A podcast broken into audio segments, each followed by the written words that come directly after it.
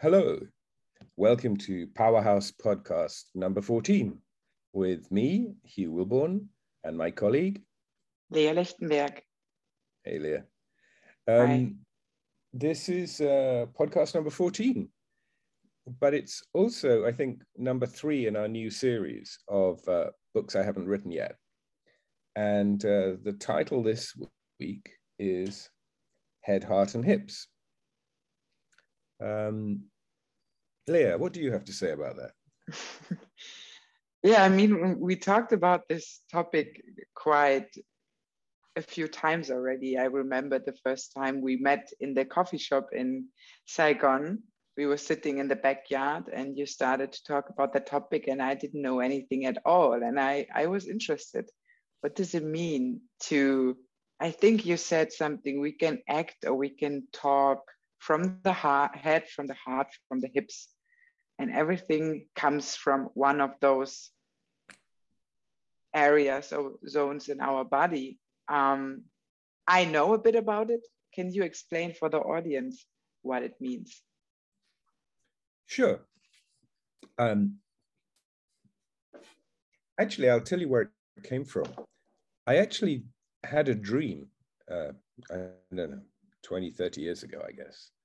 So, and in the dream, I just saw these 3, if you like, types of behavior or types of people.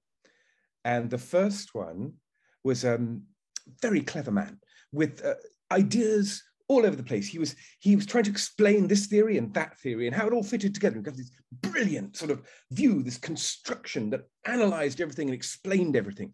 And that kind of a person tended to have a slightly higher voice, like you just heard. Sometimes they speak more quickly, but they are very keen on ideas and analysis and concepts. And this is the work, if you like, of the head. Another word is to call it intellectual. But the people who use and think ideas or predominantly talk to you in terms of how they're thinking about things. We can say their center of gravity, let us say, is in the head. And there are also people, and you may recognize them in the opposite sex, who talk to you from a very different part of their body. And they seem to generate a certain attraction in the people to whom they're talking. They're talking to you very much from their hips. And that quality of paying attention to the physical, which is very closely related to the sexual, is a way of talking, which is quite different from the intellect. Yeah. So people can talk from the head, or they can talk from the hips. And men and women are different in this. You know, the absolute classic picture of hips is literally that, you know, in a movie where you see a woman, typically she's filmed from behind and she's walking up to some guy and her hips are swinging left and right and left and right. And you know what is on her mind and you know what she hopes is on the guy's mind. Yeah, because she's talking, she's communicating from her hips. So men see that more obviously in women, but women perceive it in men as well. Men don't necessarily swing their hips like women, but they can certainly talk from that part of their body. Yeah? I have a funny picture in my mind now. With swinging hips. And there are people who talk to you from the heart. And the heart, you know, we like to think of the heart as the place of love, the place of honesty and connection and so on. But it's also the place of anger. The emotions are seated in the heart. So in this dream of mine, I literally saw a figure, as it were, divided into 3 parts, the top, the sort of head area, the heart area, and then the hips area. And it's an easy phrase to remember: head, heart, hips. But these characterize, if you like, different ways of being. And the hips, I include the physical as well as the sexual. So the part of you that knows how to catch a ball or throw a ball, that's your physical intelligence. You don't calculate the mathematics of the trajectory in your head. You just see the ball and you reach out your hand and you catch it. That's the intelligence of your body. So all of us have these three ways of being, if you like, three ways of perceiving, three ways of, as it were, processing. Or I use the word thinking, I tend to mean the head, but the heart has its own reasons, as the old phrase goes. The heart has a way of thinking, and the body has a way of thinking. Just as the head has a way of feeling, and the heart has a way of feeling, and the body has a way of feeling. In each of us, we can explore these. And the first thing to do is to notice, as it were, where you're, how you normally operate. What's the way that you would normally meet the world? You know, where would you think your normal center of gravity is? Head, heart, or hips?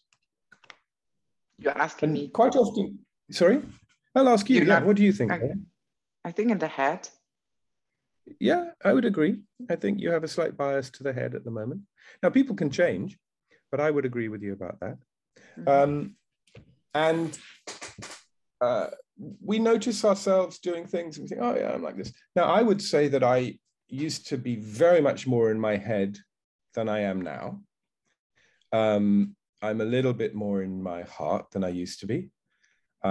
Sometimes more in my hips. I'm naturally quite clumsy. I'm not a great, I'm terrible at any ball sports. I'm really bad at those. So I've worked for a long time to get better at my physical intelligence. I'm still pretty rubbish, to be honest. But it's kind of interesting working at the things that you're not good at. Anyway, the way you can practice, you might say to yourself, okay, so I work from my head. What do I do about that? Well, imagine moving your sense of self into your heart, for example. Think of it like your center of gravity, or your center of the center of your awareness. Try to talk from the heart for a moment, or put your awareness more in your heart area, and then see what happens when you're speaking more from your heart. You tend to find that you feel your voice dropping a little bit in your throat. If you normally speak high, you speak a little bit lower when your center of gravity goes into your heart. And then try dropping it down into your hips. Now, the many Oriental martial arts talk about the hara, which they call the center of gravity of the body, which is two fingertips beneath your belly button. And this is your center of power, certainly your center of physical power. So if you move your attention right down there, it puts your awareness, your attention more into your body. And actually, it makes you more grounded and more stable. So a fun thing to do, you can play with a friend, whether or not, you can tell them you're playing, or just do it without letting them know, right? Is to move your center of gravity, move your center of awareness inside yourself whilst you're talking to somebody else. So you move it up into your head and you say, well, look, this is all very interesting. I've got some ideas about this. Then you move it into your heart. And you may not talk quite so much, but you might find that your friend smiles as you talk with it. You move it into your hips. And maybe they also smile, you never know. move it around. So it's a great exercise in A, controlling our own attention, but also discovering different modes of communicating, even with the same person. So just try it. Okay, there's more to be said, but I've talked a lot. Mm-hmm. I like the idea of imagining the end, like to use this gravity, this energy, and literally think about it moves through the body. I think it's an easy way to exercise. And actually why I was curious to talk about this topic today is that I recommended my friends, and we went out one night, and then my friend said, I don't get it. Like, I don't know why people always just want to be friends with me when I fancy a guy. Why is he not thinking about sex when he talks to me? And I said, well, maybe you try to communicate from your hips a bit more. And then she said, like, what does it mean? It's like, try to move your energy and drop your energy into the hips. And she did, and it worked. And it was so simple, like, you know, it was really easy to explain how she can try, that I was just so fascinated about the result she had at the end. And she was so happy. She was like, you know, we were talking all the time about all this like COVID stuff. And then after I came back from talking to this guy, I moved my energy into the hips, and then he suddenly started to touch me. And so it also, you know, it was also like kind of a good feeling for myself, because I thought like, okay, well, it doesn't need a lot of explanation in order for someone to just try it for 2 minutes and see what happens. And that was fun. And now she always says like, okay, and Leah, I will think about move it into the hips. Absolutely, yeah. Mm-hmm. And you can learn to be very, very skillful at this. So if you spend a lot of time in your head, so when I was younger, I spent a lot of time there, and I did a lot of intellectual things, and I was pretty good at it. You know, I got pretty good at all the intellectual stuff. It was no good. My love life was chaos, right? I was completely out of control everywhere else. I had no idea about it, but I had a lot of ideas in my head. So it's really a wonderful thought, a wonderful experience, really, to get used to moving your center of gravity and then getting better at, as it were, speaking from the heart, and better at speaking from the hips, because these are two sources of energy, just as the head is a source of energy, if you like, a source or a type of energy. And we can get better at controlling and at communicating through these different types of, if you like, energy. But this way, you do it by experience. It's not really an idea. As you say, your friend, she just had to move her energy there, and she found something, she got the reaction that she wanted, yeah? So that's a nice, positive, simple reaction. But there are lots of other reactions. There are lots of other ways that we can use our physical energy, and indeed our sexual energy, and our emotional energy. So you might want, for example, to be open to someone emotionally, to connect to them emotionally, but you might also want them to take a situation seriously. So you can talk to them and they go, oh, yes, but I disagree with your idea. I disagree with the idea. I disagree. You know, no, you're so wrong. And my theory is better than your theory and all stuff. Or if you sit in your heart and you say, well, some of these things, it seems to me they really matter. And we're not discussing theories here. We're just saying, this is a thing my heart feels greatly. And so I invite you also to feel it. This is how often how great theater works, or great stories, even movies occasionally manage to do this profound connection. Movies are very good at faking it, of course.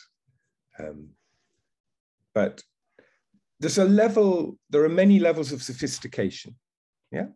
So just because I'm speaking from my heart, it doesn't mean I'm necessarily telling the truth.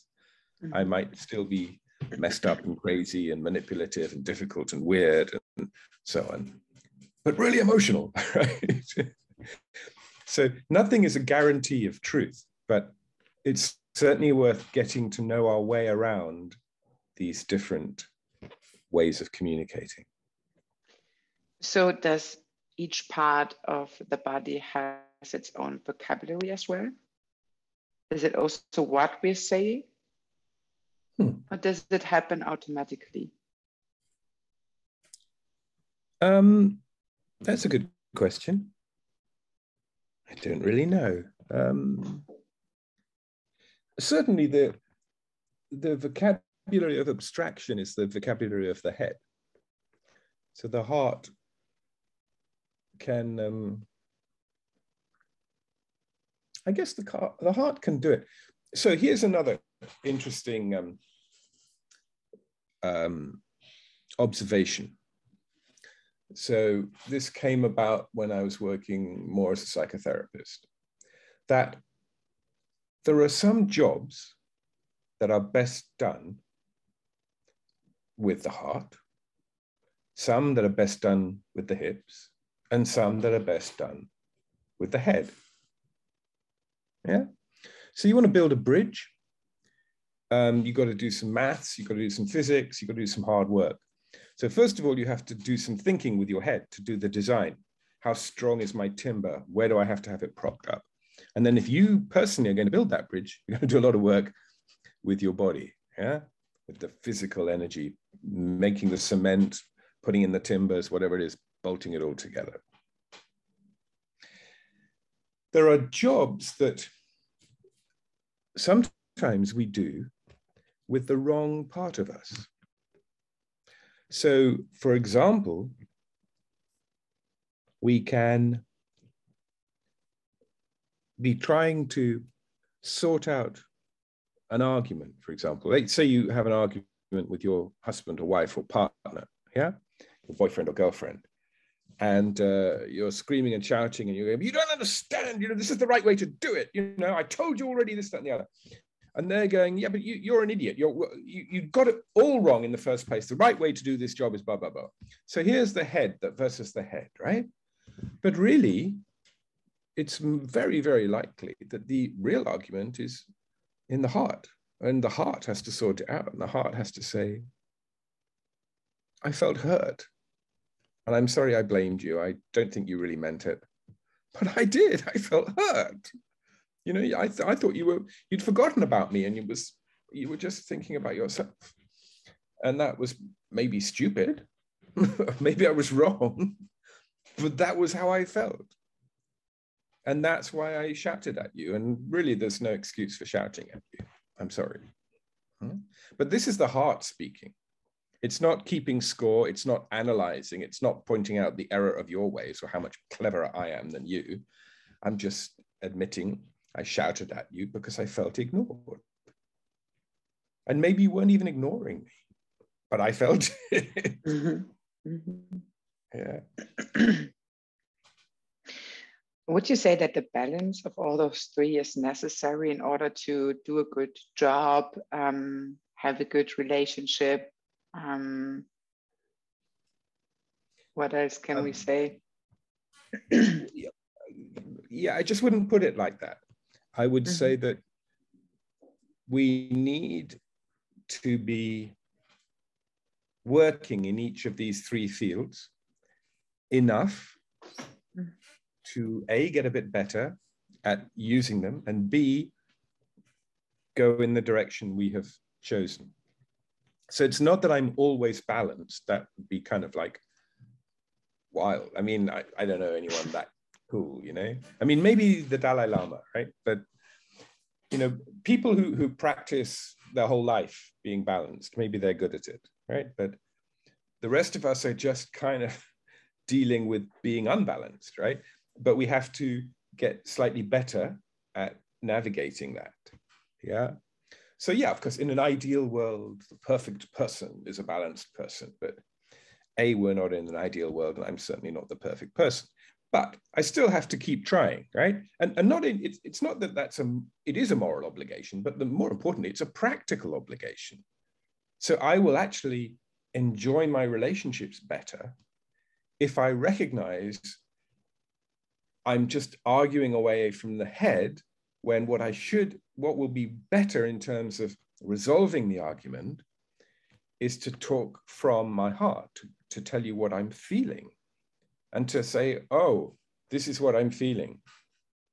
And I'm not blaming you, by the way. I'm just saying, look, here I am. This is what I'm feeling. Mm-hmm. Right? I am sorry for, I know, shouting at you, but that's another whatever. Huh? Are we all able to communicate from each of the zones? Like, is it, for example, I'm in a meeting and we talk from the head because we have to sort out some things. Mm-hmm. But then I feel that for example, I am overwhelmed with a topic, or I made a really bad experience in one field. So I drop my energy into the heart and I communicate. Is everyone able to receive and to, you know, when I speak from the heart, to drop the energy as well into the heart? Or would you say there are people who are so in their head that they, even when you talk from the heart, they can't really drop the energy? I don't know if it's clear. It's clear in my head, but it's hard for me to communicate at the moment. Do you know what I mean? I think so. Let me put it this way. Mm-hmm. If I talk from the heart, then I am addressing your heart. Mm-hmm. Yeah. I look at you. I can do it with my eyes closed because I know you and I know you quite well. But if I do talk from the heart, then I am talking to your heart. And if you are willing and able, then you will notice that. You will just go, oh, okay, here we are. He's not saying that much actually, but I'm feeling a little bit that I'm reminded that, you know, we have a good connection. Yeah. Mm-hmm. But if there are reasons why, for example, you try not to feel things, and typically that would be because you got hurt or you're frightened, that the feelings in your heart are so overwhelming that it gets a bit chaotic if you let them out. So you might not wish to communicate there. And so you might use your head to say, well, you know, the way I was thinking about this is I've got another proposition, you know, I've got another proposition here. And then you just kind of divert and talk away. And interesting, another way to divert might be to drop into the hips and say, hey, it's a bit serious. Why don't we go for a drink? Yeah. And people do that, you know, they will use the whole physicality area for avoiding intimacy, because the heart is frightening if you're not used to living there. This is a lot of energy. Yeah? And to be fair, all of us, let's say we all have bruises. We all have scars from stuff that happened. Now, the commonplace is to talk about, oh, the emotional trauma, okay? And we probably, pretty much all of us have some of that. But some of us have intellectual trauma, that we found that thinking just was too scary and confusing, and I never made sense of it, so I'm just gonna not do that. I'm not that kind of person. I'm straightforward, down to it. And people get frightened of their own thoughts. They also get frightened if all they've ever been given is other people's thoughts, which are to a greater or lesser extent inappropriate. And they're a little bit too timid about thinking their own thoughts. So they go, well, I just don't even go there, you know? So the head, the heart, and the hips are all zones, if you like, of conflict, of pain, as well as enormous fields where we can be creative, we can communicate, and we can have great joy. But that it's not just good news, you know? Mm-hmm. So to go back to answering your question, yes, there are people who, when you talk to the heart, it's too scary for them to come back. They feel it come in, but then they divert and they will answer with the head or the hips. Mm-hmm. You said that, mm-hmm. Can there also be a trauma from the hips? For sure. Yeah. Yeah. I mean, physical, yes, and also, I guess, sexual. Yeah, absolutely. I mean, there's almost too much talked about it these days, which is a strange thing to say, but yeah, I mean, again, a classic response, people who've been sexually traumatized, they will say, and sadly, what that means is that they are not, their defenses get broken.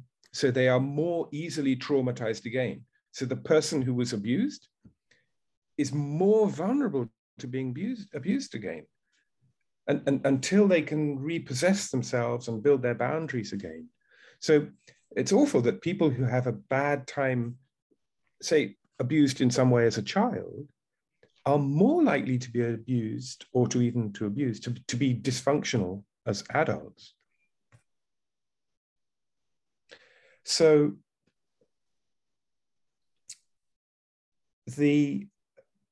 I'm trying to think of the answer here. The answer to that particular question is, yes, we can be dysfunctional there. And typically then people will say, oh, I just went into my head, or I went out of my body.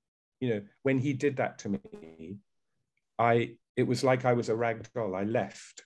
Yeah, I didn't want to be there. And on the one hand, you can understand that's a way of protecting oneself. Yeah, but it's also kind of awful because you want to be in your own body and be safe in it and enjoy it and have the full physical experience. So there's a great deal of work, good work actually, that's done by good people to help people to come back into their body and have appropriate boundaries. We've talked about boundaries before, but the abuse is when somebody breaks your boundaries, either emotionally or physically. If they come literally into your space or even worse, into your body without permission, they've broken your boundaries. So you have to learn little by little to push your boundaries out, to recognize these people when they're about to do it and to stop them. It's very difficult, it's very hard, particularly if you want to have some love, you know, and if you've experienced whatever, hatred and abuse, of course you want love like everybody else. So how can you tell the difference? How can you stop your abusers getting at you, but be able to welcome somebody who loves you? And the answer is a boundary. Back to the image I've used before, you know, the little white wooden fence around your garden, yeah? So you have a sense of, my body belongs to me, but I also have kind of a bit of physical space around me which belongs to me. If you stand too close to me, that's invasive. And I will gently ask you to stand a bit further away. Now, there are cultural differences. In other countries, people are closer in different ways. So there's a lot to negotiate. But in principle, the idea is I have my boundary. Yeah? But every white picket fence around every garden also has a gate. So in order to have intimacy, I need privacy so that I invite just this person to come in through the gate. We close the gate. And I and this person, we are intimate together in privacy, in our own, I've let you voluntarily come into my boundary because then I am being vulnerable, but within this boundary. But the boundary is necessary for that intimacy. If I don't have the boundary, everybody just walks straight through my front room all the time. So, yeah, I mean, there's a great deal to be said about, well, now let me put it another way. There's not a great deal to be said about physical abuse, because that can very easily become abusive. You know, I'm not respecting your privacy. If I talked, for example, on this podcast about so-and-so's physical abuse, right? I'm not respecting so-and-so's privacy. And what so-and-so needs is some privacy. So it's not a good topic for public conversation, but it is a good topic for tact, sensitivity, and compassion, and a bit of thoughtfulness about the power and importance of boundaries. So we shouldn't really talk on and on and on and on about these awful issues of abuse, not because they're not important, but because they are important. Because for each person who's dealing with them, that person has their experience, which is not mine or yours. And perhaps if they are my client, I'm able to help them build their boundaries back. But that's not appropriate. It's not an appropriate discussion topic for public discussion. We should be thoughtful about that and respect the privacy of these people who had their privacy removed, and now we're going to give it back. Thank you very much. If someone resonates with what you just said, what would you recommend them to do? Oh my goodness. Sorry for this surprising question. No, it's a great question. I would say, first of all,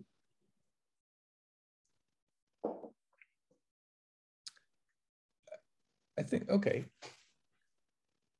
So here you are, listener, and this resonated with you, and maybe you had some terrible experience or difficult or just for you, very challenging experience in the past of having your boundaries broken.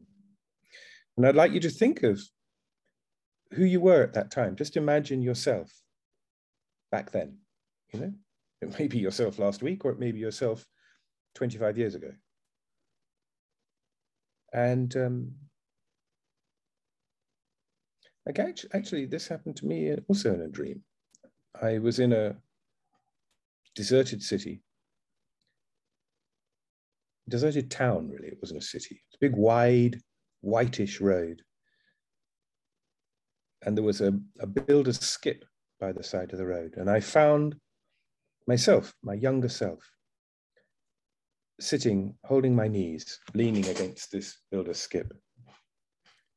And I went along and I just sat down next to my younger self. And at first I didn't even give him a hug. I just sat right next to him. But I felt like I was being with him. We just sat next to each other, and I was there to look after, to be there with and for my younger self. And so if this resonates with you, I suggest you do that. You find your younger self in your imagination somewhere, wherever it might be, in a field, a road, or a little hiding place somewhere. And just go and sit with yourself. And if it's okay, maybe hold hands. If it's really okay, you might give yourself a hug, but that might take a little time. Just sit there and be compassionate and protective and kind. Because here you are, you, the adult you, survived. You made it through all of that. And you're maybe a bit beaten up, but you're still here. And you're listening to this. And your younger self needs to know you made it. And things can be a great deal better, actually, because your older self can look after your younger self. and can help your younger self. Be safe, have boundaries, and live a bit more, with a bit more power and a bit more safety.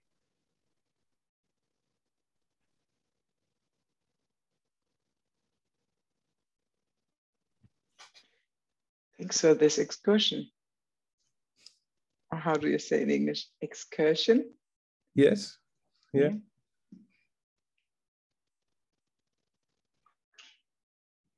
I think this is a great way to end today's episode. Okay. Well, I've got a little thing to add on, which is that all of us can use the energy of the head, the energy of the heart, and the energy of the hips. And of course, these are all places we can be hurt, but they're places we can heal. And the head can help the heart can help the head, the hips can help the heart, the head can help the hips, and vice versa. So we can find within ourselves a different energy. If we're stuck in the head and the head is screaming and this head's been hurt, the head has these ideas that won't go away, we can find something with in the hips, you know, some activity, whether that's running or knitting or playing music, that can bring solace, can take us out of this awful loop of thinking. And the heart can help us, you know, the heart, we can bring compassion to ourselves. Yeah? If we move the attention to the heart, you know, that strange thing is that most of us kind of think, oh, I don't really want to cry. You know, crying would be a bad thing to do. Might be embarrassing, or I just think, if I'm crying, I must be sad, right? But the strange thing is that when you have cried, often there's a great relief. It's like, oh, I accept it. I am accepting. I have been sad. And now I've somehow done something. This crying has helped me to accept my sadness. And we feel a bit strange, a bit different after crying. But this is often a good feeling. I'm good in an unusual way. It's part of a process, because actually all of us get to feel sad and all sorts of horrible things. And crying is one of the ways that we process that. And then we accept, yes, this terrible thing happened and I still feel sad and maybe ashamed or embarrassed or angry or whatever. But I've accepted it in some way and I'm able to move on a bit. So yeah, if you felt that what I was saying touched something in you and you want to do that little exercise, go ahead and do it. And then look around. You say, well, now, where am I going to find some help and some practical energy, something that I'm going to use?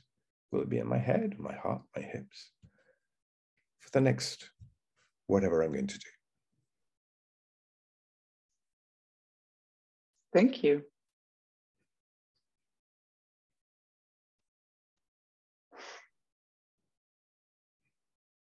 Okay. See you next time. See you next week. Bye, Hugh. Okay. Maybe not next week, actually, because I'm going to be on holiday. But oh, nice. Next time. Okay. Thanks a lot. Ciao. If you want to know more about the Powerhouse, check our webpage at www.powerhouseclass.com, and there's also a link through to Hugh's website. Thanks a lot for listening today. Bye. Bye. Bye.